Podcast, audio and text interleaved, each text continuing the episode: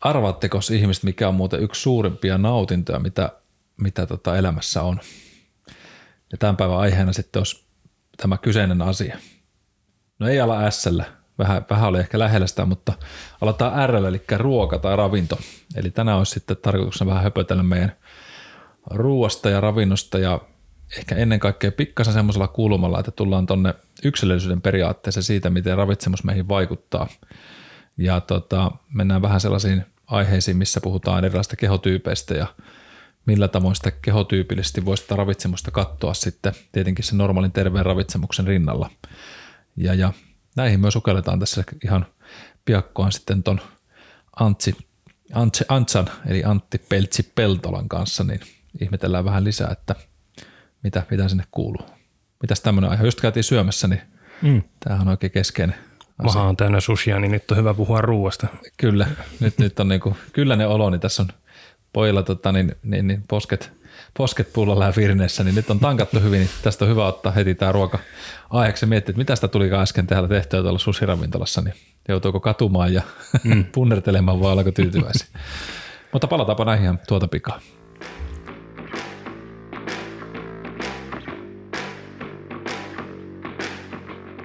Tervetuloa Ihmiskoodi-podcastiin.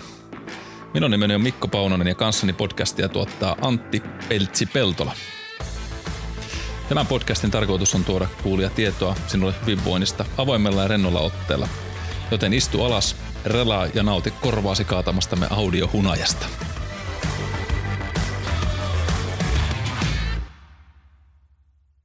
Jees, eli tosissaan nyt sitten pöperön äärellä veitellään tovi, en uskalla sanoa minuuttimäärää, kun nämä tuntuu venyvän vähän nämä meidän asiat, mutta, tota, mutta tarkoitus viettää nyt hetki, hetki aikaa sitten tälle ruoansulatukselle ja ruoalle. Ja puhutaan tosissaan vähän tänään siitä, että, että ei niinkään pelkästään ehkä raaka-aineesta, ehkä isoista kuvasta kuitenkin niin, että miten nämä energiaravintoaineet – miten niitä voisi vähän painotella ja jakaa silloin, kun puhutaan siitä, että ollaan kuitenkin yksilöitä. Eli meillä on olemassa ne ravitsemussuositukset, mitkä on toki ehdottomasti niin kuin se iso kivijalka, mihin kannattaa meidän nojata ja mistä kaikki tämä oikeastaan tavallaan ravitsemuskeskustelu ja terve ja asiantunteva ravitsemus lähestyminen lähtee. Eli näiden ravitsemussuositusten mukainen ruokavalio on tietysti se, mistä itsekin valmennuksessa lähtee ihmisten kanssa lähestymään sitä hommaa. Eli siellä on tukialat ja peruspilarit oltava kunnossa, mutta sitten vähän samalla tavalla, kun puhutaan liikuntasuosituksista ja sitä liikuntapiirakasta, niin mun mielestä on hyvä puhua siitä, että meillä on se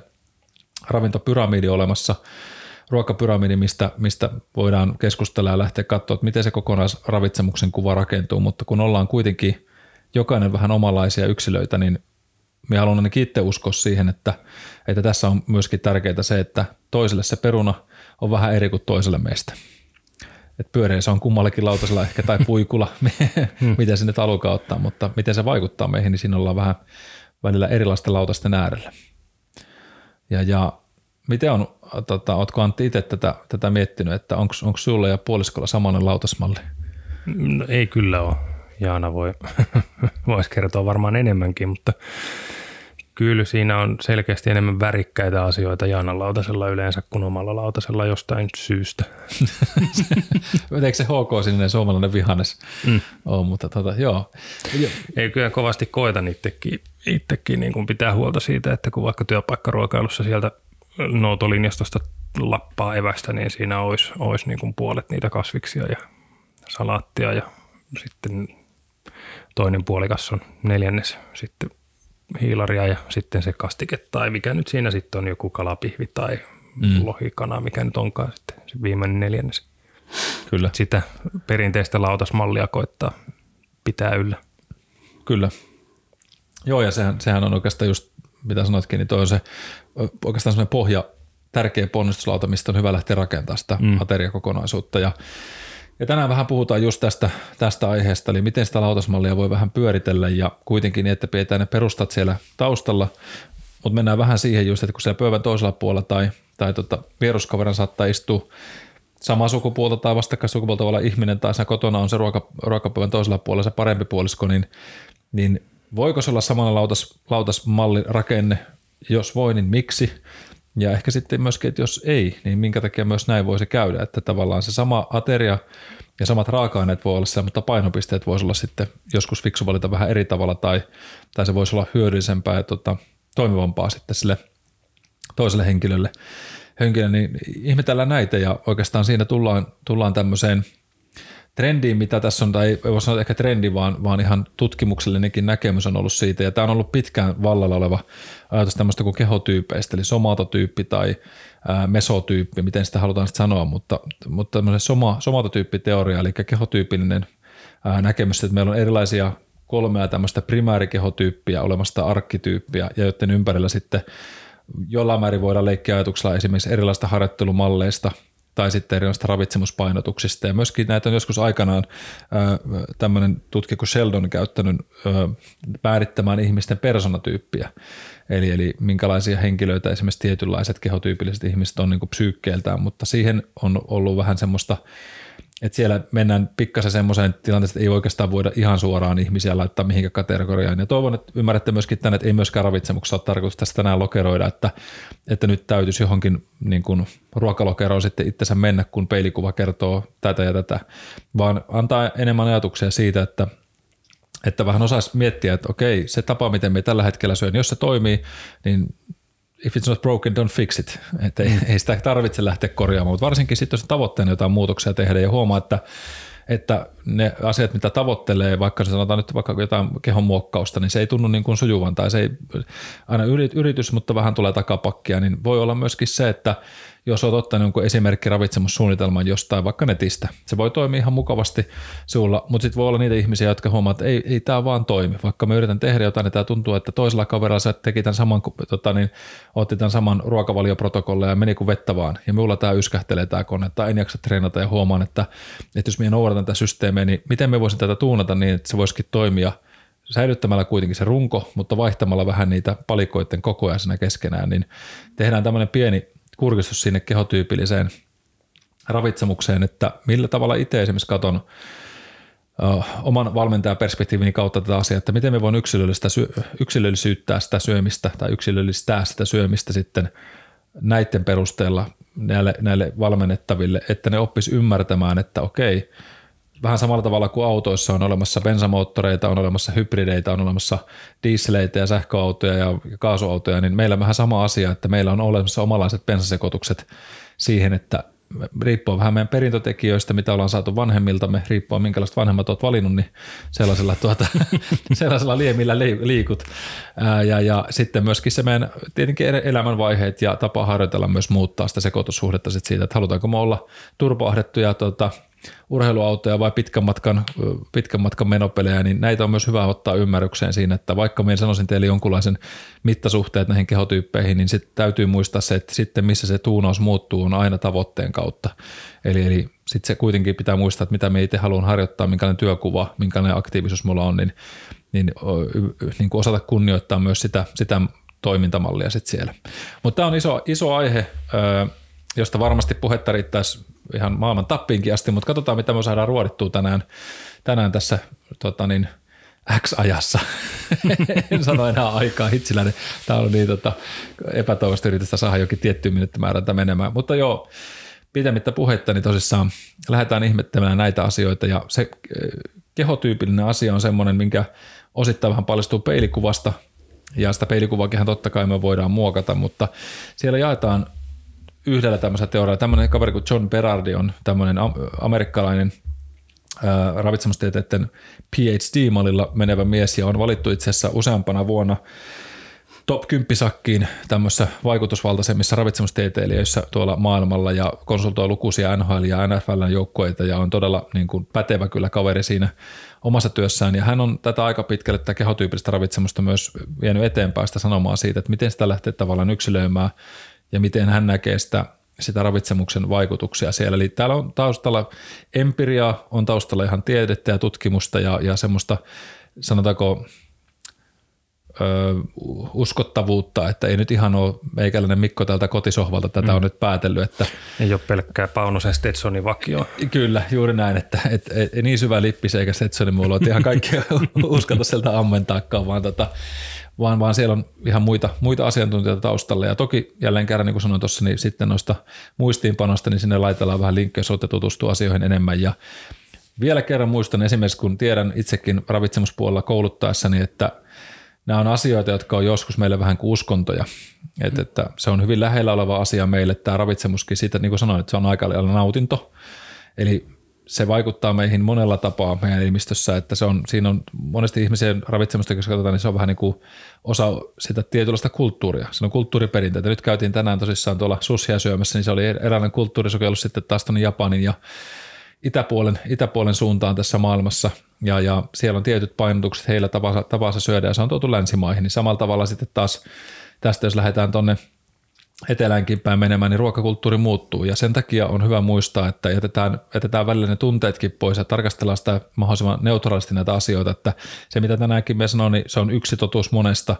Ja, ja muistan myöskin siitä, että itsekin olen tuota, niin pyrin olemaan sellainen, että me en jaksa sanoa täysiä totuuksia tai ehdottomuuksia, koska tässä jos mitään on huomannut parinkymmenen vuoden aikana on se, että Kyykystäkin ollaan puhuttu aika monessa eri formaatissa. Joskus sanoin meikäläinenkin opettaja, että polvi ei saa missään nimessä mennä yli varvasin ja, ja se pitää mennä tonne tuon varpaan päälle ja tällä hetkellä mennään ihan toiseen suuntaan taas. Ja, ja, ja edelleen kyykky on kyykky, mutta sama tässä ravitsemuksessa, niin kyllä niin kuin jokainen, joka olette seurannut ravitsemusalan keskusteluita, niin kyllä täällä ollaan kananmunaakin pyöritetty aika monen suuntaan. Eli Eli, eli siinä mielessä toivon, että ajatelkaa ja kattokaa tätä niin kuin isolla suppilolla ja, ja tunteitahan se saa herättää, se on ihan hieno homma ja, ja tota, niinhän sitä tekee tämä ravitsemuskin, että se, siitä me muodostetaan meidän hormonit, eli you are what you eat, näin siinä mennään ja, ja sen takiakin myös se laadukkuus mielessä on niin kuin ehdoton, ehdoton ykkönen näissä hommissa. Mutta tota, lähdetään purkamaan kehotyypillistä ravitsemusta oikeastaan niiden kehotyyppien kautta, eli meillä on kolme tämmöistä arkkityyppiä siellä ja ja nämä ei ole nyt tärkeysjärjestyksessä, mutta nyt ne on tuossa oikeanlaisen muistiinpanoissa vähän itsellä ylhäällä, niin sanonpa niitä silleen, niin pysytään ainakin jossain määrin tässä Paunosen hatarassa päässäkin jo, jonkunlaiseen logiikkaan päästynä, niin, niin, niin siellä löytyy semmoinen kuin ektomorfi.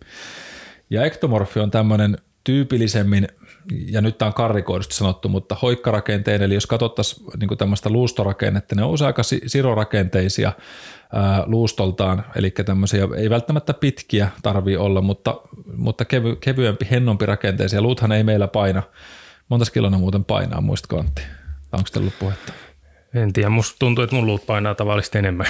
Eikö se ole ainakin vaale, kun mennään? niin, en ole lihava, mä oon vaan luinen. Kyllä, en, en muista, muista se on, ulkoa. Se on parista kilosta kolmeen kiloon about mm. keskimäärin aikuisen ihmisen luut, eli ei, ei, se hirveästi sieltä sitä massaa meille tuo, että niiden paraan me voidaan oikeastaan painoa valitettavasti, vaikka joskus Perhana. niin, vaikka haluaisikin, niin ei voi laskea.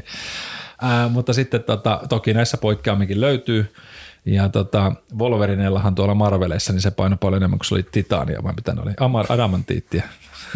ne ei ollut enää luita. Mutta tota, joo, se niistä.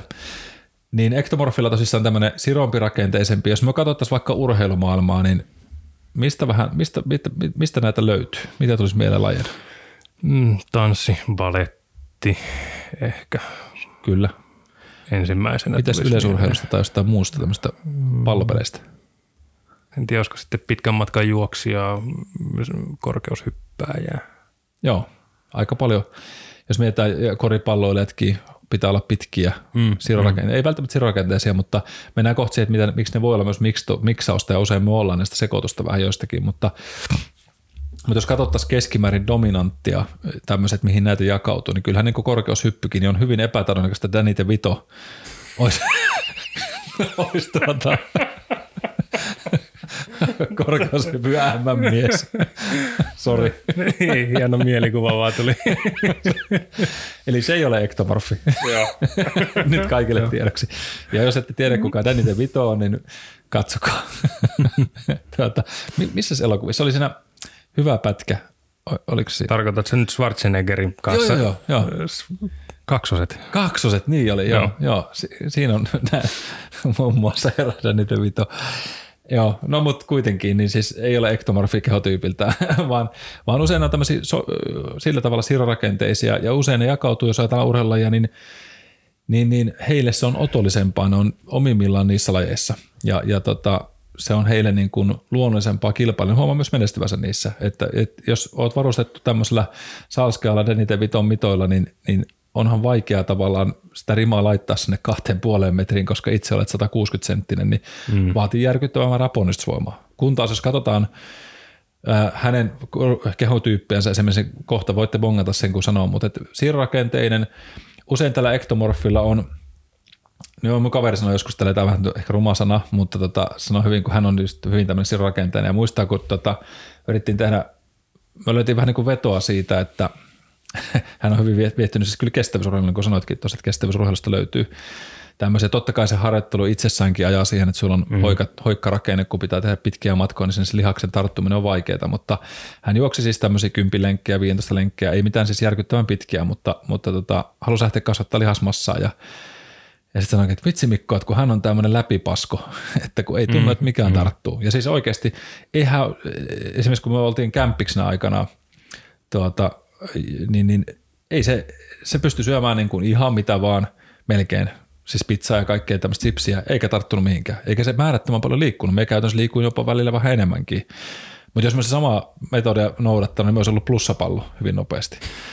että tota, et mulle se tarttus se niin kuin määrä ruokaa tai se määrä sitä niin kuin ruokavaliopainosta, mitä hänelle taas, ja hänelle se taas ei tuntunut missään, mutta hänen vanhemmansa esimerkiksi niin hyvin hoikkarakenteinen ja muuta, niin, niin tota, sieltä varmasti perimään jonkun verran ja taas itsellä ei ole sellaista perimää siellä.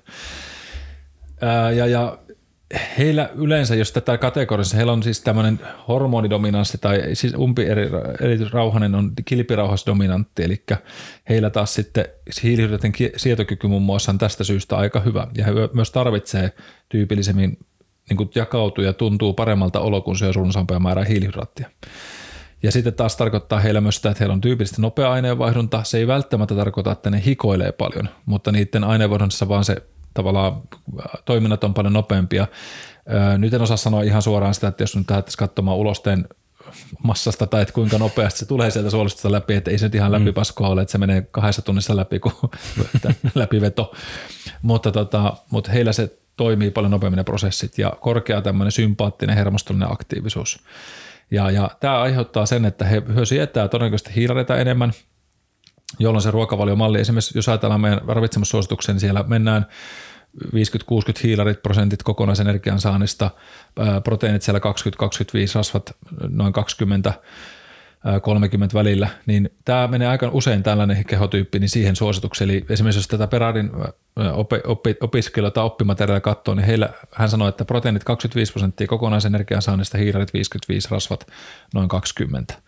Ja, ja lautasmallissahan tämä näyttelisi aika pitkälti sitä, että jos me mennään esimerkiksi miehille tätä, ja mitä me usein sanon, että, että, että toki ruokavaaka on ihan ok, sitä voi punnita sitä ruokaa ja muuta, mutta kuitenkin jos me mietitään just sitä linjasta ruokailua, niin kannatko mm. ruokavaakaa sinne mukaan? En, en ole kantanut. Kyllä, eikä henkilövaakaa kannata jokainen annos siihen päälle seisoma vaan. Mutta just se pointti on se, että että kuinka taas viedään käytäntöön järkevästi, niin puhutaan niistä tavallaan kämmenmitoista ja mennään niihin pikkasen tuossa myöhemmin, en lähde niihin nyt vielä mukaan, vaan käydään tämmöinen yleiskaalaus läpi. Eli ektomorfi tosissaan hiilaridominantti, eli voi nauttia hiilarita reilummin, luonnollisesti aika hoikkarakenteinen, voi olla hyvinkin hyvä tämmöisissä jäntevissä ää, niin kuin ponnistushyppylajeissa tai sitten just pitkän matkan lajeissa. Heille, heille niin kuin ja myöskin usein mieltyneitä siihen. Sitten on mesomorfi, eli sitten taas jos nyt puhutaan tästä Vitosta ja Arnold Schwarzeneggeristä, niin, niin Schwarzenegger voisi olla tässä semmoinen arkkityyppi siihen, että tota, että mesomorfi, jos katsotaan, niin se on semmoinen, puhutaan niin kuin atleetikosta tai atleettista vartalosta, eli heillä on luontaisesti leveämpät hartiat kuin lanteet, lanteet kun taas ektomorfi on hyvin ohut, kapea olkapäinen tai kapea linja ja kapea lantiolinja. Ja mesomorfi taas tyypillisesti niin tosissaan tämmöinen tiimalasikroppainen henkilö naisissa ja miehissä on niin kuin luonnollisempi malli. Ja heillä taas sitten on se, mä muistan, että joku vakuutusyhtiö, ei, olikohan se vakuutusyhtiön mainos vai mikä – nyt en muuten muista, vitsi kun harmittaa, mutta siis oli telkkarissa semmoinen, että se oli kaveri, joka meni valittamaan, tota, niin se oli ostanut kuntosalin jäsenyyden Ja sitten se meni siihen, että anteeksi, että tota, kun ei tämä ei tää nyt oikein auta. Että hän osti tämän, mutta ei tästä tullut mitään eikä tapahtunut mitään. Se oli käynyt siis treenaamassa, se oli joku tämmöinen lyhyt, lyhyt pätkä oli, mutta tuli tästä vaan mieleen, että sit nämä on niitä henkilöitä, jotka menee salille, päättää ostaa jäsenyyden ja alkaa pohkeet kasvamaan. Ihan vaan sille, että ostettiin jäsenyys. Eli mm. jos on niinku tämmöinen alfa-uros, mesomorfi tai naaras, niin heillä on hyvin luontaista saada lihasta hyvin helposti. Et ehkä niin kuin sen takia se Arnold Schwarzeneggerin sanon, että se on ehkä semmoinen, joskin nyt varmasti lihasta on tullut muussakin kuin kaurapuoron saannin kautta, mutta se, että on hyvin niin kuin luontaisesti viehtynyt siihen, että on helppo hankkia lihasta, tykkää treenata voimaharjoittelua ja muuta, ja heille taas tämmöiset nopeusvoimalajit on hyvin ominaisia. Ei niinkään välttämättä kestävyysajat, koska niissä taas ei tapahdu mitään. se on mm. niin kuin, heillä, heillä, ja heidän taas tämmöinen hormonaalisen dominanssi on testosteron ja kasvuhormonidominanssi. Eli heillä on vapaata testosteronia luontaisesti enemmän. Ää, parta kasvaa jo viisivuotiaana pojilla ja tota, hiki haisee jo kuusivuotiaana. Ja, ja, ja heillä on niin kuin luontaisesti korkeampi kasvuhormonipitoisuus elimistössä.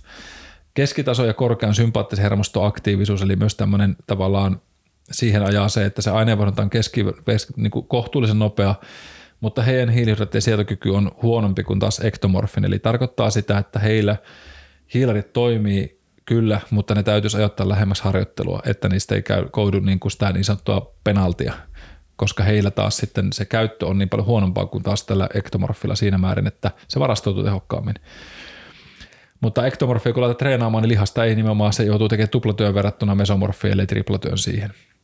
Ja tämä oli esimerkiksi mun kaverilla ja minulla, me vedettiin siis veto, veto silleen, että, että kolme kuukautta lihasmassahankintaa niin paljon kuin pystyy ja voimaa, ja sitten kolme kuukautta kestävyysharjoittelua. Ja me tehtiin tämmöistä alkutestit, ja totta kai niin kuin, suhteutettiin omiin lähtötasoihin, että, että ei verrattu, niin kuin, tai katsottiin, että se on kummallekin reilupeli. Mm. Ja, mm. ja tota, no meikällä silloin, kun me on itse tämmöinen mesomorfidominansempi henkilö, niin tota, mulle se oli niin, kuin niin omin taulota päästä vääntämään punttia ja tekee voimaharjoittelua ja muuta ihan liikä se kaveri tuskaili ja vaikka yritettiin optimoida kaikki ohjelma, niin se tuntui, että ei niin kuin, että tarttu kyllä, mutta niin kuin siitä huolimatta, vaikka mun lähtötaso oli huomattavasti parempi lihasmassalta ja muuta, niin me pystyin silti vetämään vielä niin kuin paremmat prosentuaaliset kasvut. No, auta armeijassa, kun siirryttiin kestävyyspätkään, niin niin kyllähän me kympilleenkin niin olin tottunut juoksemaan, että siihen nyt niin kuin, se on semmoinen meikäläisen vielä ok, mutta ei hyvää päivää. Et siinä vaiheessa, kun niin kuin tavallaan kaveri oli niin sanotusti alkulämmittely, niin me kyselin, että onko tämä tässä? Mm, et ei, lopetetaan. Joo, että aivan tuskaa. Ei niin kuin hohoja. Et mien, hän nautti siitä, kun sai lähteä juoksemaan pitkälle asfalttitielenkille 90 minuuttia, bla bla bla. Ja mä ajattelin, että 19 minuuttia on mulle ihan jees. että jos me saa tehdä kolmella lajilla, niin sitten se on ihan fine. Mm. Että rullalauta ja rullaluistimet ja skeittilauta ja pyörä, ja, eli tämmöinen ottelu, niin sitten me voimme mennä mm. 90 minuuttia, me en jaksa juosta, jo, niin kuin hermosto ja pää hajoaa, mutta tota, oppi siihenkin, mutta jälleen kerran tässä ihan sama juttu. Kaveri paranti per 10 aikaa ja per 15 kilometriä aikaa todella paljon paremmin ja meikäläni suhteessa huonompi. Tosi vaikea paikka mulle. Ja oli nivelet kovilla.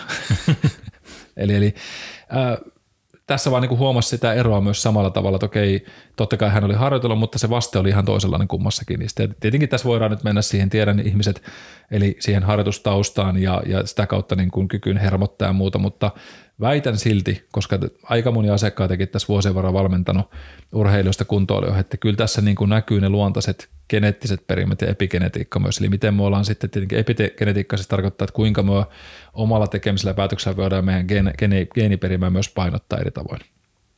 Eli meillä on puuli äitiltä ja isältä, ehkä myös sukupolven ylimenevistä geeneistä tulee paljon, sieltä saattaa tulla isovanhemmilta tai jopa iso-isovanhemmilta tiettyjä, tiettyjä geeniperimiä, mutta se epigenetiikka tarkoittaa, että noin 95 prosenttia, jotkut sanoo jopa 97 prosenttia pystytään valitsemaan, mitä geenejä me aktivoidaan. Voi olla vääräkin prosentti, mutta näin, näin ainakin sanoo tuota Joe Dispensa ja kumppanit siitä, että kuinka tota, paljon me voidaan vaikuttaa kuitenkin siihen, että minkälainen tavallaan vaikka nyt sanotaan, että suvussa on ollut diabeettista taipuisuutta diabetekseen tai sokeriainevaihdon häiriöön tai muuhun, niin kuitenkin minulla on iso päätösvalta siitä, miten me sen trikkeroin tai en trikkeroi. Mm. Miten itse niin kyllähän se oli sen sit sydän- ja verisuonitaudit tai, tai sokeritauti, niin kyllähän se munkin, munkin tietämykseni mukaan on, siellä on perimä on yksi tekijä, mutta se on edelleen vain yksi tekijä. Mm. se altistaa tai, tai suojaa joltain, mutta se ei ole se välttämättä mikä päättää. Toki on tie, joitain sairauksia, mitkä tulee suoraan, että sulla on geenimutaatio, joka tekee vaikka veren hyytymishäiriön. Kyllä. Niin kuin perinnäinen, perinnöllinen sairaus, mutta ei, ei, onhan niitä vaikka nyt Suomessakin sukuja, joissa on niitä sydän- ja verisuonitauteja selkeästi enemmän kuin toisissa, mutta kyllä silti voisi kuvitella, että siellä on iso vaikutus myös sillä ei-geneettisellä perimällä, mm. minkälaisia elämäntapoja, valintoja on totuttu tekemään. Kyllä. Jotka sitten vaikuttaa siihen, että, että realisoituuko se jonkin geenin niin kuin altistus todellisuuteen vai jääkö se sitten toteutumatta tai siirtyykö se vaikka sitten myöhemmälle iälle, jolloin no yksi lääkäri kerran sanoi luennolla, että hän aloittaa tupakoinnin sitten, kun hän pääsee eläkkeelle. Et sitten ei enää keuhkosyöpää kehittyä, että hän ehtii kuolla vanhuuteen ennen kuin tulee syöpä. Niin kuin no, sillä ajatuksella, että, että niillä valinnoilla pystyy niin kuin siirtämään sitä deadlinea, milloin se naksahtaa päälle myös se geenin perimän niin kuin altistus jollekin sairaudelle. Kyllä. Ainakin näin mä ajattelisin. En nyt osaa heittää tutkimusfaktaa tähän, mutta sen ymmärryksen pohjalta, mitä itse on hankkinut. Joo, joo. Ja just Anatomiasta ja fysiologiasta ja tautiopista. Kyllä. Ja just tämä, että, että tavallaan ympäristötekijät ja kaikki nämäkin tietenkin tässä vaikuttaa, että missä me eletään ja mitkä ne mahdollistavat tekijät sinne on, mutta, mutta sanotaanko näin, että oli se mitä vaan tuossa, niin se, että meidän valinnat on kuitenkin merkittävässä roolissa siihen, että mihin me mennään, just vaikka se, että sanottaisiin, että ne on kun mun vanhemmat on lihava, niin siksi minäkin on lihava, että mitä mitään voi. Mm.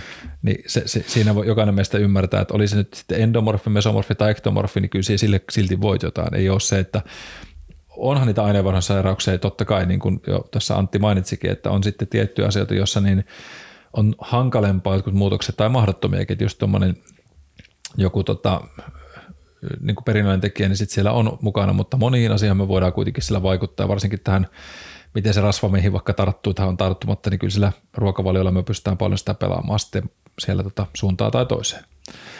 Mutta joo, sitten taas tämä mesomorfi tosissaan, kun se on keskivertoisen sietokyky, mistä sanoinkin hiilareista, niin just se, että se ajoittaminen siellä mieluummin tärkeämpää.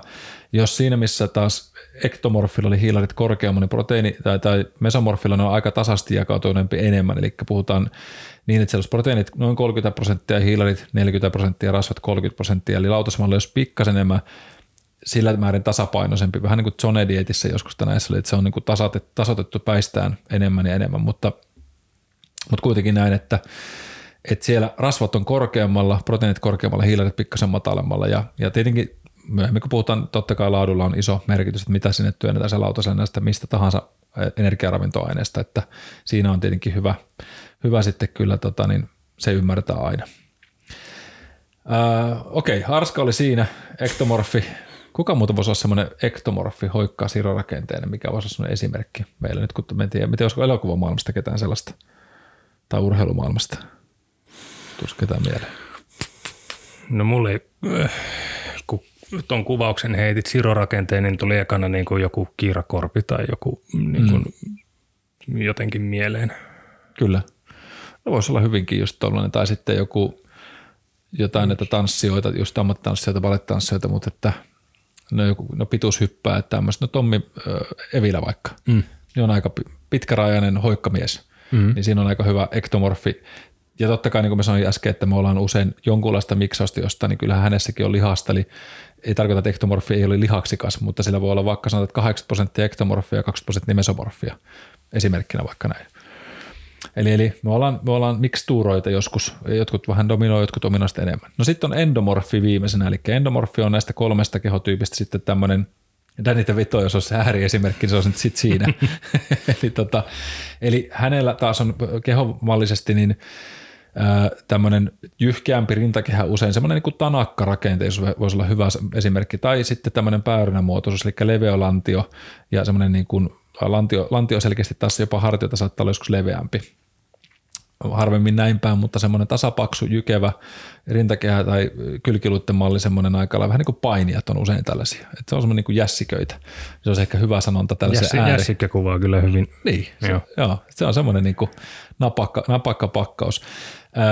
voi olla jälleen kerran, se ei tarkoita, että se on lyhkäinen niin kuin hobitti tai joku muu, että se voi olla myös pidempi rakenteisempi, jos ajatellaan vaikka Alexander Karelin ja tämmöinen painin, painin oikein niin kuin Grand Old Man siinä määrin. Siperian karhu. Kyllä, niin hän oli siis jyhkeä kuin mikä, varmasti mesomorfia paljon, eli lihaksikas kuin mikä ja vahva, vahva äijä, mutta sitä endomorfin semmoista jämeryyttä, että ei hän ollut mikään niin kuin Arnold Schwarzenegger kroppainen ja kapealantioinen kaveri, vaan ei, ei, hyvin, ei ollut hyvin tota, jyhkeä rakenteen. Ja totta kai harjoittelu on sitä myös muokannut sitä kehoa. Ei sitä, se, sehän on yksi tekijä myös, että meidän tavallaan puhutaan tämmöistä kuin Wolfin ja Davisin laista biomekaniikassa, eli pehmytkudoksen ja kovan kudoksen muokkautumista niin kuin rasitusta vasten, niin, niin, se on yksi niitä tekijöitä, mikä tätä meidän kehotyyppiä myös muuttaa.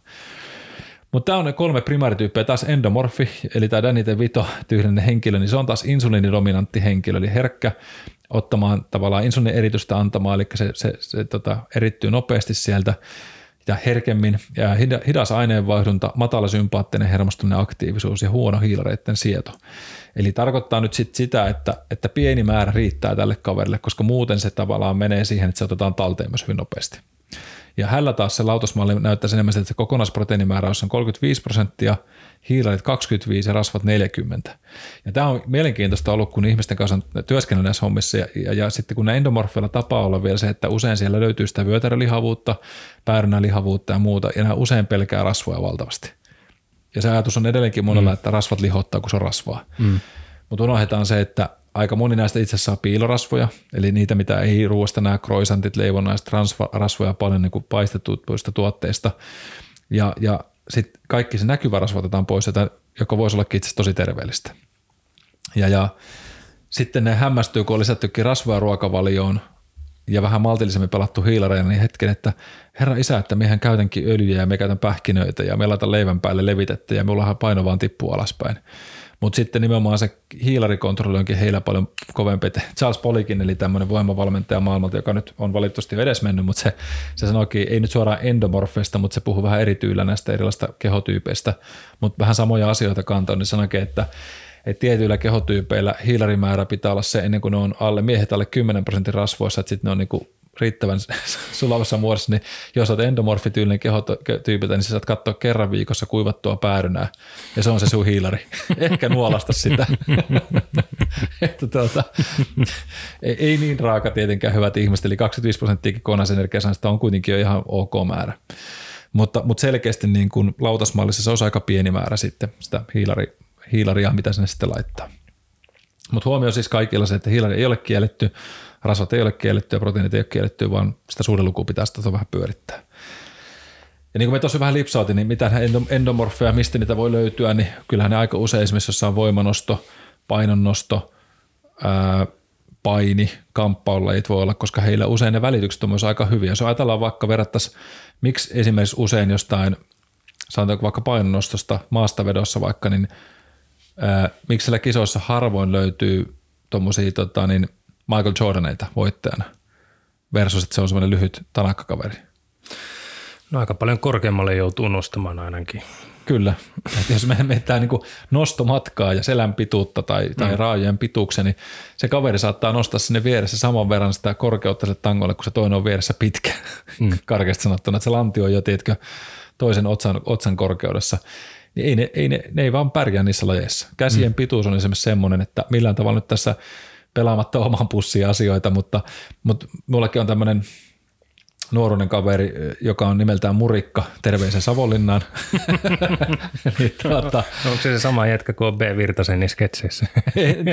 tai stripeissä? Joo, en tiedä, voisi olla, vois olla mutta siis on, on tota, kovan luokan, ihan maailman, maailmanluokan kaveri ollut tota, niin, nuorempana niin penkkipunnuksessa ihan enemmän kisoissa asti tuolla maailmalla ja, ja tota, niin, niin siitä, sieltä niin kuin hankkinut raameja niin, että siis sillä on, no Murikka sanoo aika paljon nimenäkin, mm. mutta että on kuin tiiliskivi, ne hartiat on järkyttävän leveät ja vähän niin kuin nyt puoli huumorilla tota, sinne Savonlinnaan, että, että jos sen kaverin kääntää kylelleen, niin se on yhtä korkea kuin seisten melkein, ne hartiat on niin pirun leveät, se on kuin neljä. Ja, ja, mutta siitä tullaan sitten taas siihen, että nyt tämän sanon sen takia, että – että miksi tällä välityksellä on väliä, niin jos me mennään vierekkäin, niin me laitetaan kädet suoraksi, niin mun käsi, hänen käsi loppuu mun kyynärvarren puoleen väliin. ja se rintakehä to, tavallaan on kaksi kertaa mun paksunen kuin mun keskivartalo, tai niin kuin mm. rintakehä, niin jos me mietitään penkkipunneruksen matkaa, mitä se tanko joutuu matkustaa siinä, jos mietin sitä penkkiä, niin se, se matka on mulla niin paljon pidempi, kun mulla on aika pitkät kädet suhteessa, mm. kun sit kaverilla taas on iso jykevä rintakehä ja lyhyemmät kädet. Ei nyt poist, tämä ei todellakaan poista sitä, että voimaa täytyy olla pirusti alla ja on todellakin, mies, mies on vahva kuin tuota, härkä ja, ja tehnyt ison työn siihen, mutta se pointti on myöskin se, että jotta mie pääsin niihin tuloksiin, niin mulla on äärettömän paljon vaikeampaa, kun mun pitäisi muuttaa mun kehon rakennetta ihan valtavasti rautasahalla tai, tai luusalla vähän kättä lyhyemmäksi ja sitten hankki massiiviset rintalihakset ja mm. vielä et, et, niin kuin, että tämä, tämä A-kuppi pitäisi muodostaa nyt vähän isompaa sitten. Tässä on siis se syy, minkä takia mä oon niin surkea ollut aina, aina penkkipunneruksessa, kun mulla on sitten taas tämmöiset orangin kädet, että, mm. että mä kun seison suorana, niin mä pystyn rapsuttaa polvitaivetta ilman, että nojaa mihinkään suuntaan. Mikä sitten toki taas siinä, mitä viime jaksossa puhuttiin, vai toisessa jaksossa uinnista, mm. munuintiurasta ja tästä yhdestä videoidusta suorituksesta, missä meikäläinen tekee puolet vähemmän käsivetoja per matka, mutta toki siihen myös vaikuttaa se, että jos naapurikaverilla on metri niin kuin lyhyempi se veto, jos miettii niin kuin lähtöpisteestä käsisuorana ylöspäin sinne lopputyöntöön Kyllä. käsisuorana alaspäin, niin jos sulla on 20 senttiä pidempi käsi, niin se on joka käsivedolla 40 senttiä enemmän matkaa, millä sä voit edistää omaa liikettä eteenpäin. Sama Kyllä. idea kuin penkkipunneruksessa sun esimerkissä. Että. Kyllä, Kyllä. Ja sitä talvesti sääriä reiden pituutta ja mm. sitä potkua, minkä se teet, ja se sama piiska tapahtuu sinne eteenpäin, mm. niin kyllä se säde on isompi on, on. siinä ääripäässä. Ja tästä tullaan just siihen tavallaan, että jos ajatellaan Phelpsia vaikkapa, niin oli se tosi pitkärajainen jätkä ja katsotaan kämmentä ja jalkaterää. Niin ihan järkyttävä. Varmaan joo, evät... tai Ian Torp on toinen hyvä no esimerkki, että kaverin jalan kokokin taisi olla 54 vai mitä se joo, oli, se kengän, kengän numero, että ihan hillitön lapikas. Kyllä, ja, ja silloin ajatellaan, että mikä peittopinta, niin kuin massapinta sillä on, että se pystyy sitä vettä mm. sieltä liikuttaa. Ja me, no Karelinin käsihän oli joskus Helsingin Sanomien liitteessä, niin se oli järkyttävä. Sehän oli se koko Hesarin yhden sivun ala, kun se oli lyönyt sen kätessä, niin mm. piirrettiin siihen, niin se oli ihan mieletön. Että jos mietitään niin itse sitä vaan katoin tälle ja mallasin, että jos tuo jätkä laittaisi tuon käden mun naamalle, niin mun pää jäisi sinne, niin kuin se häviäisi vaan sinne alle. Mm. Että kyllähän se, jos katsoi niitä painikilpailuitakin, niin sehän jos joutuu mattoon alle, niin eihän se, sehän naureskeli siellä vaan. Joo. Kun se laittoi mm. kädet auki sen sivun, niin eihän kukaan sitä siirtänyt sieltä koska se, se on niin älytön se vipuvarsi, mitä se pystyy ottaa. Ja totta, kyllä että muutamat sai nostettua ja vyörytettyykin, mutta ne oli aika harvoissa kerroissa. Että Joo, aika voittamaton kaveri se oli. Niin oli kyllä matsi valitettavasti hävisi olympialaissa, mutta... Oliko Atlantassa? Taisi olla joo. Ja mun mielestä me katson sen finaalin, nyt mennään spekuloihin, tämä on vähän ohi aiheesta, mutta siis Taas ehkä, ehkä saattaa olla, että me suosin vähän Karelin ja, ja olisin halunnut, että se lähti voittamattomana, mutta musta se ei ollut sen arvoinen se pistevoitto, minkä se sai siitä, koska se... Se oli tämä yhdysvaltalainen tumma ihonen joo, kaveri oli, joo. mä en muista sen nimeä. Siis hyvä painia kyllä, joo. mutta mun mielestä siis... Olisiko ollut Henri sukunimi? Voi olla, mutta, mutta, mutta sen, sen, muistan vaan siitä matsista, että mun mielestä niin Karelin teki ihan samanlaisia – heittoja ja sitten ei annettu pisteitä ja sitten tämä kaveri sai sen, oliko se mm. pisteellä, kun se voitti tai jotenkin Muistaakseni näin pisteellä tai kahdella. Joo, ja, ja tota, sitten se ottelukaavio oli vielä silleen, että sillä oli niinku aikaa huilata paljon enemmän kuin Karelin, että tosi sille harmi, mutta any case. Mutta siis isot rajat ja, ja tavallaan se hyöty tulee joskus näistäkin ja sen takia Tämä ei tarkoita sitä, että jotain lajia täytyy hylätä, mutta usein me myös kana, niin kuin löydetään itsemme niistä lajeista, missä huomataan, että okei, tässä me pärjään. Ja siihen voi olla esimerkiksi just se, että kehon välitykset toimii paremmin. Mutta jos mennään sitten taas, tästä voidaan puhua sitten oma juttunsa tästä treenaamisesta ja, ja itse asiassa ajatus onkin, että mennään sitten puhumaan vähän noista välittäjän dominanteista myöskin, että miten meidän voidaan niitäkin vielä profiloida lisää. Sieltä saadaan mielenkiintoisia tota, juttuja, että kuka on dopaminidominantti ja niin edespäin, mutta mutta jos mennään tavallaan sen ektomorfin puolelle, eli palataan vähän sinne alkutekijöihin siitä, että, että mitä tämä sitten tarkoittaa, kun me lähdetään miettimään semmoista ateriasuunnittelua ja muuta, niin, niin jos ajatellaan tätä ruokavaliopuolta, ja siellä tosissaan ektomorfi on tämmöinen, joka sietää niitä hyvin niitä hiilareita ää, ja, ja on tavallaan nopea se aineenvaihdunta, niin me annan tästä miehille ja naisille vähän tämmöistä omat tärpit, eli jos sitä haluaa kokeilla tämmöisen lautasmallin meiningeillä, jos te koosta just sitä lautasmallia, mistä Anttikin tuossa sanoi, että menee vaikka sen linjastolle tai muuta. Mä annan teille kämmen, mitä se ei nyt tarkoita, että seuraavan kerran kun menette linjastolle, ottakaa kämmenellä sitä ruokaa. Että voi olla. että tässä etenkin korona-aikaan herättää suurta pahennusta. Meinasin just sanoa, että tähän maailman aikaan voi olla aika huono idea mennä läppimään salattia.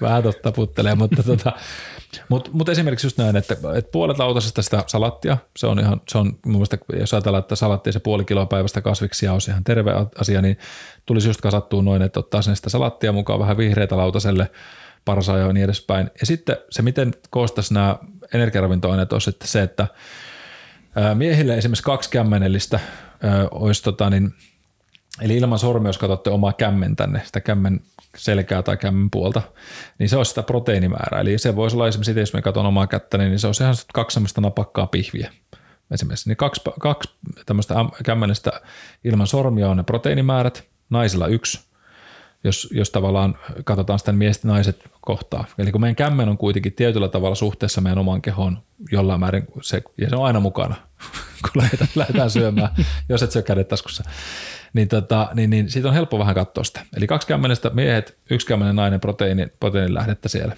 Ja nyt sitten proteiinilähteitä, jokainen tietää vähän, mistä niitä löytyy. Jos et tiedä, niin pääsee googlettaa proteiini. Sitten taas äh, kämmen kupillinen, eli jos pistät kämmenen kuppiin, niin siinä on teille hiilariannos, eli Tämä on sitten se keitettynä, eli ei kuiva riisiä eikä makaronia, vaan keitettynä. Se voi olla esimerkiksi, jos itsellä nyt miettisit, että tuossa on mulla kämmenet, niin kaksi kämmenkupillista, niin ektomorfilla kolme kämmenkupillista on miehet tota, hiilihydraatteja, niin, niin, ja sitten naiset taas kaksi kämmenkupillista hiilihydraatteja. Se on siinä. Et sen läntää se oman lautasen, niin siinä on niin meikäläisen hiilariannokset. Ja sen jälkeen rasvat, ja ektomorfilla tässä rasvat oli vähän pienemmän, niin peukalollinen, eli peukalosta sitä tyvinivelestä sinne peukalon kärkeen se rasvan määrä miehillä ja naisilla puolikas peukalollinen per annos. Eli siihen yhteen annokseen, jos se sitä öljyä, niin se voisi olla miehillä, kun se on peukalon mitta, niin se on semmoinen reilu loraus sinne kasviksien sekaan tai tota, muuhun, tai sitten se on vaikka pähkinöitä tai siemeniä, niin niitä sitten sinne se peukalon mitan verran. Ja nämä olisi tavallaan niin kuin nyt sitten siinä aamupalan lounalle ja päivälliselle, nämä tämmöiset mittasuhteet. Eli miehet kaksi kämmenestä, kämmen aluetta proteiinit, naisilla yksi. Hiilareissa miehillä kolme kämmen kupillista kuppimallisesti ja naisilla kaksi. Ja sitten rasvat miehillä yksi peukalo, naisilla puolikas peukalo. Niin tämä on niin kuin mahdollisimman simppeli tapa rakentaa se oma ateriamalli, jos aistit itse että olet vähän niin kuin ektomorfi. Tästä löytyy itse asiassa, jos haluaa tehdä tämmöisen kehotyypillisen testin – testi, niin tota, tulevaisuudessa varmasti täältä meidän omilta nettisivuilta, eli tuota MP Performance Solutionin sivuilta, siitä sitten varmasti tuohon lyödään linkkiä, kun saadaan sinne sitä lä- läväytettyä, mutta löytyy, jos kirjoitatte body type test esimerkiksi, niin löytyy ihan tota, englanninkielisiäkin testejä, niin jos haluatte itseänne hauskuuttaa tämän, niin käykää testaamassa. Siellä on ihan mukavia kysymyksiä, muutamien kysymyksen patteri. Ja muistakaa, tämä ei ole siis todellakaan ehdottomuus, että näinhän se elämä sitten menee, että tällä me on. Mutta Tämä on semmoista niin vähän ruokapeliäkin kokeilla, miltä tuntuu, jos tätä ravintomallia lähtee noudattaa. Ja muistakaa sitten tosissaan se fyysinen aktiivisuus ää, ja, ja tota, treenimäärät voi nostaa tarpeita tai vähentää näitä tarpeita, mutta suhdeluvultaan näin. Ja sitten taas, jos me katsotaan mesomorfia, mitä se sitten tarkoittaa mesomorfilla. Nehän oli niitä testosteroni kasvuhormonikoneita, usein semmoiset, jotka tykkää sitä räjähtävästä nopeasta lajeista, ei ole välttämättä niitä joogaa, ja jos ei se otetaan tota väkivaltaista joogaa.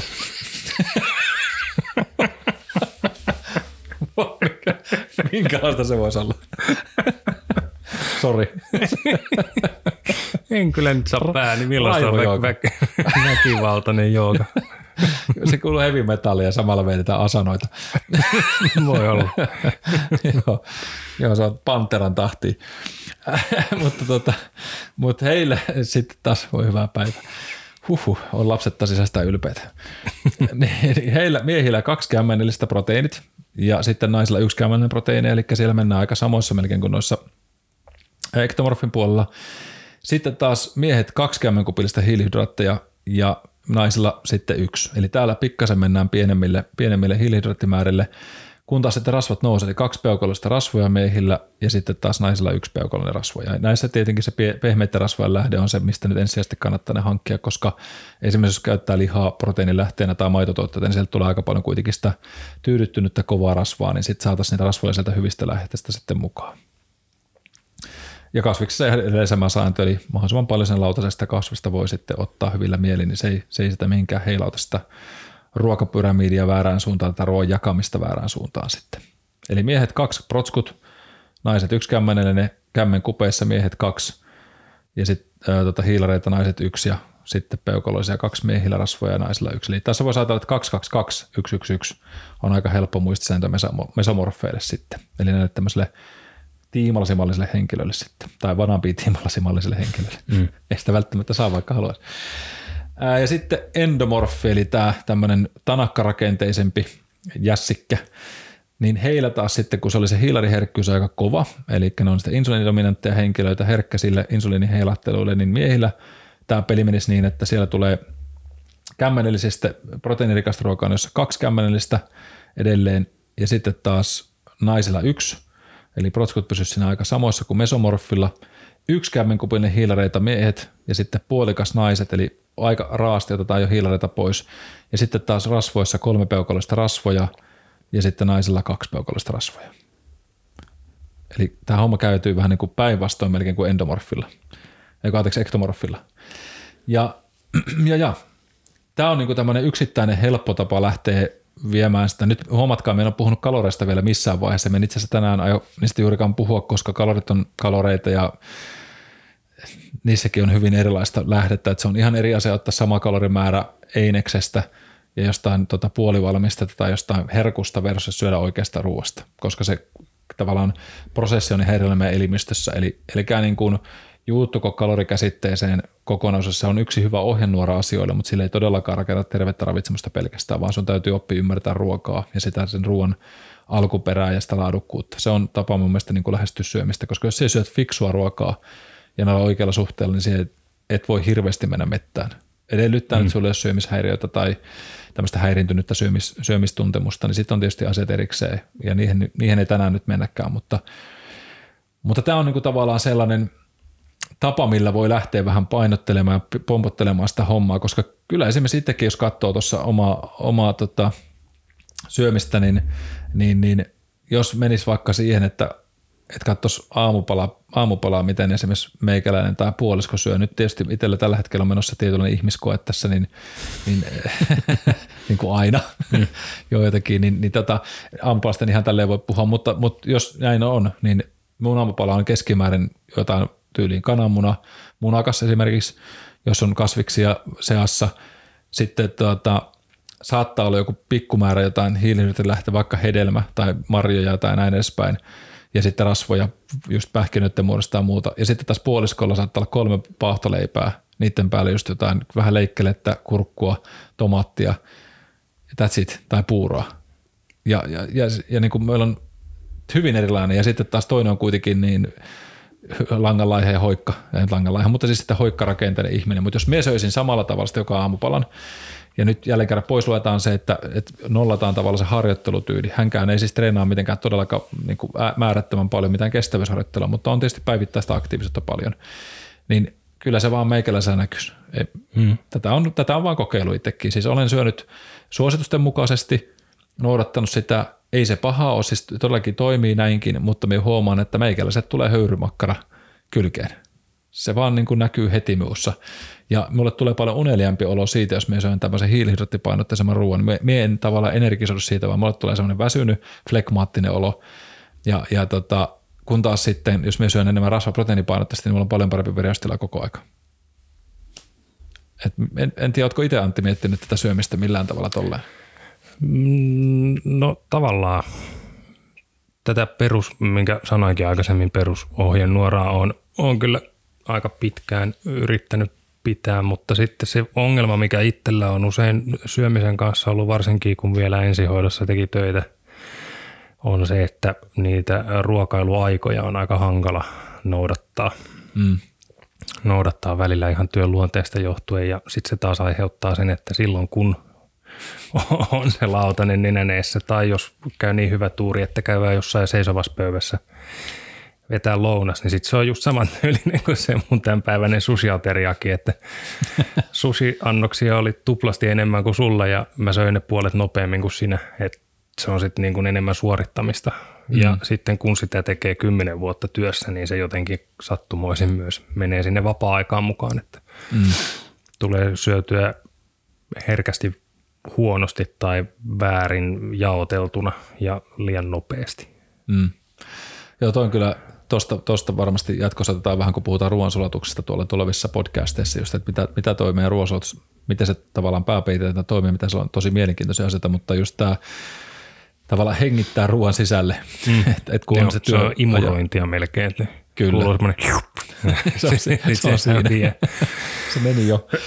Mutta mut tolleen noista eri näistä, mitä kämmenmittoina annoit esimerkit, niin kyllä on kokeillut sitäkin, että en nyt ihan puhasta karppaamista tai keto juttua, mm. mutta silleen, että se paino olisi nimenomaan siellä, siellä kasvikset ja rasvat ja proteiinia ja hiilihydraattia vähemmän. Jos nyt mua katsoo, niin mä nyt on varmaan siellä Mä oon Deviton ja Schwarzenegger joku le- le- lehtolapsi vissiin, ainakin tälle ulkomuodolta, että en ole niin pitkä enkä lihaksikas, ainakaan enää.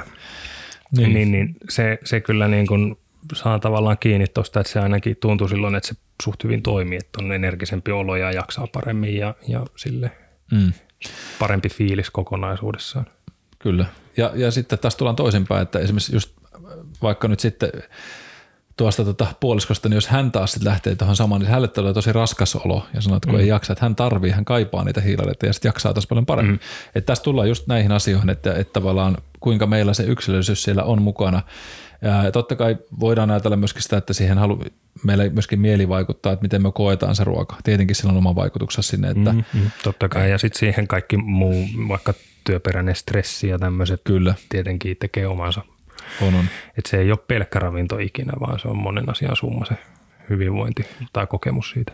Kyllä, ja just tämä stressikin, vaikka kuinka paljon se muuttaa meidän suolistobakteerikantaa ja mm, mm. sitä mikrovillusten toimintaa ja tai jopa niin kuin tuhoaa sitä ja sen takia se imeytyminen voi olla heikompaa meillä sitten ja väsymystä tulee monen muun kautta tai mitä esimerkiksi urheilijoilla joskus huomaa just tätä, että kun stressitasot rupeaa nousemaan vaikka kilpakaudelle, niin tulee herkistymisiä tietyille ruoka-aineille, että ei voidakaan syödä enää maitotuotteita samalla tavoin tai mm. jollekin viljalle rupeaa, rupeaa herkistymään, kun taas sitten off-seasonilla pystyy täysin nauttimaan tosi monipuolista syömistä. Mm. Eli se makrojakauma tai se ravintoaineiden valikoima voi muuttua sen myötä, mitä se tavallaan elämäntilanne silläkin hetkellä vaatii. Mm. Ja toi on, toi on sitten, niin kuin sanottu, niin se on sitten se ihan oma keskustelun aiheensa, mutta, mutta just, jos tätä tavallaan vetää yhteen, on just ajatuksena, mitä haluan heittääkin, on tässä se, että toi on semmoinen niin kuin tavallaan voisi olla sellainen yksi pohjastruktuuri, mistä lähtee liikkeelle. Mietit, että okei, että, että jos me on se Schwarzenegger ja Deviton lehtolapsi vaikkapa, niin, niin mitä se voisi olla? Että se voi olla vaikka endomesomorfityyli, että me otan vähän tosta, me kokeilen vähän tästä ruokavaliomallia tonne suuntaan, miltä se tuntuu. Ja ennen kaikkea, näinhän se monesti sanotaan, että se diettimalli tai se ruokavaliomalli on paras, missä pystyt pysymään. Mm. Koska just se, että ei ole mitään hyötyä, tai no, mitään hyötyä on väärä sana, mutta on aika turhauttavaa tehdä äärimmäinen dietti, jos huomaa, jos, jos se tietää, että okei, tavoitellaan vaikka nyt me haluan kesäkuntoon, ja sitten sit se, ei saa, se saavutat sen jo menemällä jollain äärijutulla, vaikka sanotaan nyt, että mennään jollain ketoruokavaliolla. Mm. Ja paino varmasti lähtee sen takia, että se lähtee nestettä, kun jotain hiilarit pois, niin paino laskee sieltä, ja, ja tavallaan nestettä ei tule niin paljon elimistölle ja bla bla bla. Mutta jos me sitten palataan takaisin sinne, missä me oltiin, niin sitten me tullaan vähintään siihen – eli jopa plus sitä jotain. Niin se on joskus sitten, että ellei se ole tehnyt kauppaa, että se on vain lyhyt projekti, me hyväksyn sen ja me tuun sitten takaisin, se on fine, me haluan jatkaa näin. Mutta jos sä haluat nimenomaan sitä pysyvää muutosta, niin mietit tässäkin se, että jos sä lähdet vähän näitä suhteita muuttamaan, niin muuta se silleen sellaista ravintoaineista, mistä sä tiedät, että okei, näitä ruoka-aineita me, pystyn, me tykkään syödä näitä, näistä me mm. pystyn tekemään sen ateriamallin, mitä me haluan. Ja nyt jos me sanon teille nämä mitä, niin mehän en sano mitä raaka-aineita voitte käyttää, vaan te voitte pelata ihan miten vaan sitä mutta oppisi ymmärtämään sitä, että, että tämä tuntuu hyvältä, tätä on helppo noudattaa, tätä on helppo jatkaa, koska esimerkiksi itse, kun me tätä on kymmenen vuotta varmaan syönyt tyyli. Ei me nyt päivittäin mieti koko ajan, että okei, oliko tuo puolitoista kymmenellistä vai ei, mutta siihen on alkanut vähän niin kuin sanot, että se oppii mm, tiettyihin mm. juttuihin. Niin itse me väistämättä huomaan valitsevani niin, koska se tuntuu itselle normaalilta. Totta kai me välillä sitä poikkean, tekee älyttömän hyväkin se esimerkiksi, että vaikka me en syö, me syö hiilareita aika suhteessa vähän, me itse syön tällaisella mesoendomorfityillä, koska minulla on, me tiedän, että tätä on testannut paljonkin, niin, niin, niin on ehkä jopa dominantimmin hieman endomorfi taipunen, että minulle kertyy helposti, jos me syön. Että mulla on se, se tulee lapsuudesta ja siellä, nyt, jos puhutaan tästä lapsu, nuoruusajan lihavuudesta ja muista tämmöistä asioista, niin en ollut sitä, mutta on lähellä ollut ylipainoisuutta. Ja, ja sinne se tietynlainen niin kuin herkkyys siihen rasvan saantiin on tullut kyllä siitä, että kroppa niin kuin helposti saa ottaa, mutta mutta luen kiitos sitten taas, mä pystyn sitä käyttämään tehokkaasti. Ja siitä on oppinut sen vaan, että jos me herkuttelen hiilareilla, niin sitten mun täytyy ne ansaita ne hiilarit. Mm. eli eli sitten me teen jotain sinä päivänä fyysisesti aktiivista, ja nämä on omia päätöksiä vaan tietenkin, että et, et tässä, nyt me en halua kuulostaa siltä myöskään tässä, että et, et, et Mikko puhuu nyt siitä, että nyt pitää sitten treenata ja polttaa kaikki se pois, se paha hiilari sieltä, ei todellakaan vaan, kysymys on vaan päätöksestä, missä sinä haluat olla, minkälaiset ne elämänvalinnat sinulle on, että mulla on ihan fine se, että jos joku, joku tykkää syödä jollain tavalla ja sen kehotyyppi on, tai, tai sanotaan, että niin rasvaprosentti on X, Y, Z, niin sillä ei ole mitään väliä, koska hän elää siinä kehossa. Ja tätä me mm. aina sanon monelle ihmisellekin, jotka muistan tämmöisenkin joskus, että Mikko, että miten kun se valmot tuota yhtä, yhtä tuota asiakasta, että se on vieläkin, niin silloin vähän tuota, niin kuin keskivartalossa tai rasvaa ja muuta. Ja ihmiset aina olettaa, että jos ne te palkkaa personal että se on tavoitteena joku, tiedätkö, sixpack hmm. ja vähän rasvasuus, kun eihän monellakaan välttämättä, ja moni saattaa olla jopa terveempi normaalivarataloisena tai hieman rasvaa saaneena, kun että se nyt väkisin yrittäisi saada itsensä johonkin kansikuva tämmöiseen ihannointimalliin. Et se on hyvä karistaa mielestä, että tässä en ole todellakaan puhumassa nyt siitä, että tavoite olisi joku painonpudotus tai, tai biitsikroppa tai muuta, vaan enemmänkin vasta, että okei, mitä tämä ruoka voisi olla mulle, miten me voisi sitä vaihtaa, kuulostakaa omat olotilanne, miltä se tuntuu syödä näin, huomaako, että tavallaan alkaako kaipaamaan jotain, miten me ehkä vireystilaltaan voin, tuntuuko se hyvältä, miten vatsa voi. Ja, ja sitten lähteä peilaa siihen myöskin, että jos tykkäätte harrastaa ja treenata, niin, niin just sitä, että voisiko tämä toimia myöskin sinne. Ja näitä suhdelukuja sitten vähän, vähän niiden kautta pelailla. Mutta tota, varmasti vielä ehkä helpottaa se, että jos pistää tuonne luento, tai niin kuin luento, mutta tähän podcastin muistiinpanoihin noin niin kuin, tota, kämmenmäärät, niin se on helppo tsekata, koska tästä mm, mun latinista on vähän vaikeampi hakea, niin me pistetään ne sinne sitten alle, niin sieltä voitte tsekkailla näitä sitten Luntti, lisää. Lunttilappua mukaan sinne Kyllä. muistiinpano-osioon tai tekstipuolelle. Kyllä, niin pääsee vähän sitten vielä sieltä kaivelemaan niitä. Ja tosissaan se testi sitten kanssa laitetaan linkki sinne, että jos haluatte käydä katsoa mitä kehotyyppejä näyttää sitten ehkä dominantisti olevan, niin se on ihan viihdyttävä, viihdyttävä pikkutesti. Ja muistakaa, että se on vain yksi tapa katsoa elimistön tai omaa kehoanne ja, ja muuta, mutta, mutta tässä kuitenkin on tietyllä tavalla pitkää tutkimusta empiriasta takana, ja se on Berardi tosissaan on sellainen henkilö, joka kuitenkin on ei mikään tuulista temmattu kaveri tälle alueelle, vaan on tehnyt myös paljon tätä tämän kautta niin kuin tutkimusta, että miten se elimistö myös näyttäisi toimivan, niin on siinä ainakin jonkunlaista suuntaviivaa tuulta kyllä alla, että se kantaa, kantaa sitä tarkasteluakin vasten sitten, mutta tämmöisiä ravisteluita tänään ravitsemuksesta. Vähän puhuttiin nyt sitten, mitä se kehotyyppi tuo sieltä tullessa tai miten sitä voisi miettiä. Ja ehkä otetaan toi haaviin sitten, että miten sitä treenaamista voisi sitten tämän kautta myöskin pyöritellä jossain vaiheessa, että katsotaan vähän, että mitä, mitä sitten seuraavaksi tuossa innostutaan tarkastelemaan, mutta mutta tota... Mulla ainakin noista rasvoista heräsi jo muutama kysymys, mitä haluaisin kysyä, mutta en kysy nyt, koska 57 minuuttia on jo mittarissa. Nyt menee taas pitkäksi tämä homma. Että säästän sen sitten joskus myöhemmin, kun puhutaan, puhutaan enemmän sitten vaikka siitä laadukkaasta ruuasta.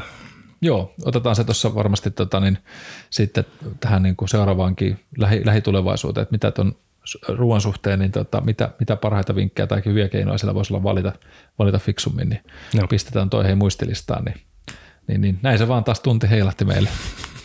Mutta hei, myös entäs pysytään noin tunnissa. Joo, pysyttiin, pysyttiin alle tunnissa, niin kuin oli tarkoituskin. Kyllä, kyllä. Ja hei, omasta puolestani suuret kiitokset taas tästä hetkestä teidän kanssa. Toivottavasti jäi semmoisia ajatuksia mieleen siitä, että mitä, mitä tota voisi tehdä. Ja muistakaa myös ehkä se viimeisenä vielä, että kehotyyppejäkin on mahdollista muuttaa, eli before after kuvat on niitä, mitä voi joskus miettiä, että se, että ollaan jotain, tietenkin luisia rakenteita ei hirveästi voida myös muuttaa, mutta elämä muokkaa meitä ja treeni muokkaa meitä.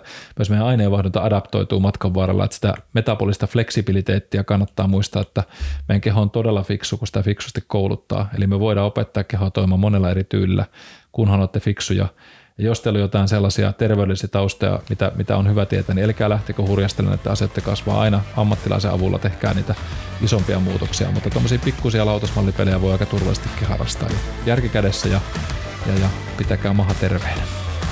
Kiitos teille. Ensi kertaa. Ensi kertaa.